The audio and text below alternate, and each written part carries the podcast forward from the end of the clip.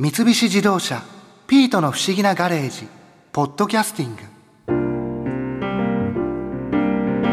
グ」いやー博士のミニミニ光線銃のせいで体が縮んで大変だったよなピート。でも今回は博士のせいというよりボッコさんのうっかりミスが原因でもあったんだよな。ボッコさん2号になってボケっぷりがよりパワーアップした気がするぞ。そういえばガレージにボッコさんがやってきたのも今年からだったか。そうそうロボットクリエイターの高橋智隆さんから人型ロボットのお話を伺って。今までこう高橋さんが作ってきたロボットっていうのはどういうロボットがあるんですか、僕はもう基本的に小型の人型のロボットですね小型の人型の、はい、ヒューマノイドロボットと呼んだりするんですけども。あそれ、はい、あ。これはですねデアゴスティーニというところから発売されているロビというロボットなんですが。ロビ、はい、思ったよりも大きいですね。あそうです。30センチ？そうですね。35センチぐらいあるんですかね。目が光ってる。ロビーくんはいはい。こっちに来て。はいはい。立ち上がるね。おおわすごい。よっこいしょお。すごい自分で立ち上がるんですね。そうですね。自己紹介して。僕ロビー。たくさんの部品を組み立ててもらったんだよ。お話ししながらいろんなことができるんだ。これはい。話したのに反応して全部やってくれるってことそうですねち見てますよね今。そうですねはい。これどういうこと？僕の話してる言葉を聞いてるっていうことあえーとね、これは人感センサーってまあ人を見つけるセンサーが入っていて人のいる方を向くようになってます。えー、なんかもうちょっとなんか聞きましょうか。何ができる？テレビつけたりお留守番したりゲームしたり踊ったり。いろいろできるよ。いっぱいできるんですね。そうですね、えっと、これ実はテレビのリモコンの信号を覚えることができてこいつに頼むとテレビのオンオフをしてくれるんですよ。じゃあつけてって言ったら、はい。こいつから分かったと言ってビビッと信号が出てでテレビつけてって言ってみてください。えいいんですか、はい。テレビつけて。はいはい。でこれでテレビがつくと。はい。えー、すごい。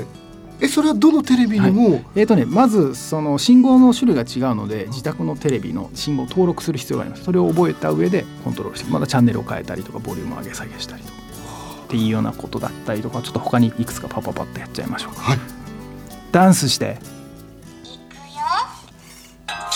よ。お。まあ、自分で音楽も流せちゃうので。すごい。あー。あ目の色が結構いろいろ変わるんですね。そうですね。はい。あ結構動きますねうまくいったよ。よかったね。すごい。この間これを100台集めて100台で踊らせたり丸の内と あの大阪の梅田でしたんですけども。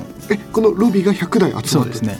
それすごい光景ですね。ですね。結構面白いことになりましたね。はあ。これいろんな踊りをできるんですか？実はまだ踊りのパターンが製品に入っているのは1種類だけですねこれあのそんなわけでこれ商品でしてデアゴスティーニというところから発売されている雑誌の付録の部品を組み立て続ける70号続くんですけども。えじゃあ70号全部はい。集めれば、はい。僕たちにも作れるあもちろんです。え？これもうすでに10万台ぐらい売れていてドライバー1本で組み立てられるのでまあまああの難しいものではないですね。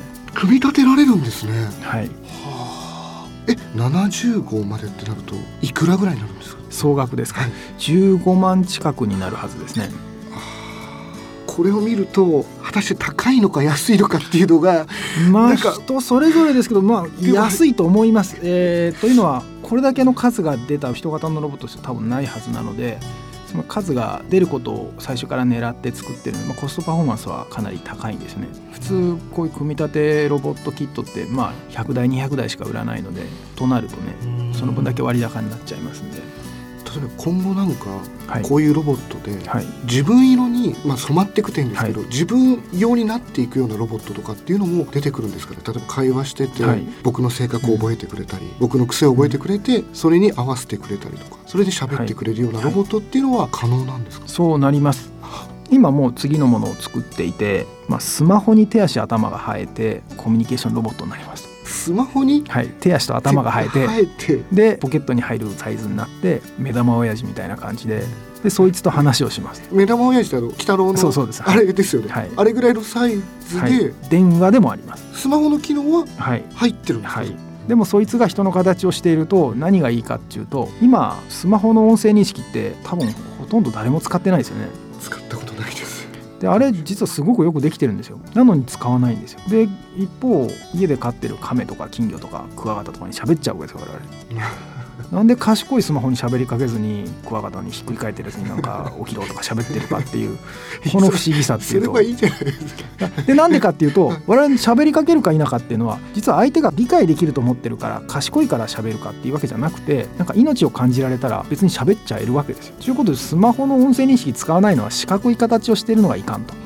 いうことでそこにその擬人化できるような人の形を与えて人のような動きをさせて人のようなコミュニケーションができるようになると我々はやっとあの音声認識を使って対話をするようになるだろうと。人型になれば話しかけやすくなるっていう。そうですね。話しかけると情報がいっぱい集まるから結果的によりその人に合ったサービスを返してあげることができるしそうなるとだんだん信頼関係も生まれてきてそのレコメンドの強さとかレコメンドのこう信頼度が上がるわけですね。なんでそんなことをしようと思ってるかというとですねまあこのロビーは書店で売ってるから売れたわけですよ。ロボットの専門店に行って買ってくださいっていうだけでいきなりそのハードルがめちゃくちゃ高くなるじゃないですか。そしてこの家計の中からロボットのために費用を割いてそして明日からロボットと暮らしてくださいっったってそれは誰もそんなこう急な変化には適応できないわけでそうじゃなくてつまりそのあくまでも電話機として携帯電話ショップに並んでいてちょっと割高で変なんだけど面白いから買ってみるかなみたいなことでまあその手に取る人が出てきだすと。えでもその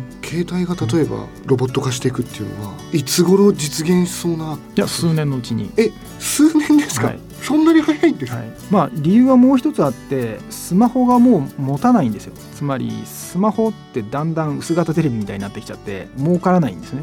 だから今世界中がなんか時計型とかメガネ型とかいろんなものを考えてスマホの次を探し回ってるわけです。ということでこれだけいろんな製品もそれを支えてるその、ね、部品の産業であったりまた、ね、サービスを作ってるようなアプリを作ってるような会社からネットの通販をしてるとこまでみんなそのスマホにおんぶに抱っこなのにスマホが売れなくなると世界中が困るわけでということで何か新しいデバイスを考えなきゃいけないと。思っているのでスマホの次として人型でしょうということでなんとか。それが実現したらなんかみんな小型のロボットを一つ持ち歩いてて、でもねそれね目玉親父だけじゃなくてね例えばピノキオにもコオロギくんがいたしガンダムにはハロがいるし魔女の宅急便にはジジがいるしでなんかプリキュアでもなんか変なのがふわふわ浮いてるしいやそういうちっちゃい物知りのやつが主人公を助けてくれるっていう設定古今東西いっぱいあるんですよ。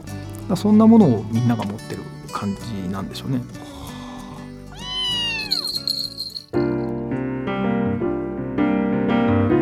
最近は生みの親の N 博士がボッコさんに振り回されてるもんな。ボッコさん来年は何をしでかすんだろう。なあピート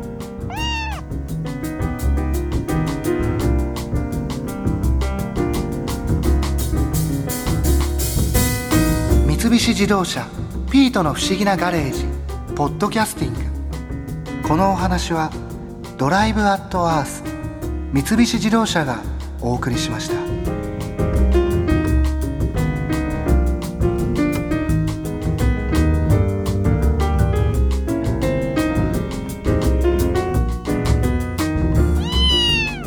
ここで耳寄りなお知らせですピートの不思議なガレージをもっと楽しみたいという方は毎週土曜日の夕方5時東京 FM をはじめお近くの FM 局で放送の三菱自動車ピートの不思議なガレージをお聞きください。外に出かけたくなるとっておきのお話満載でお届けしています。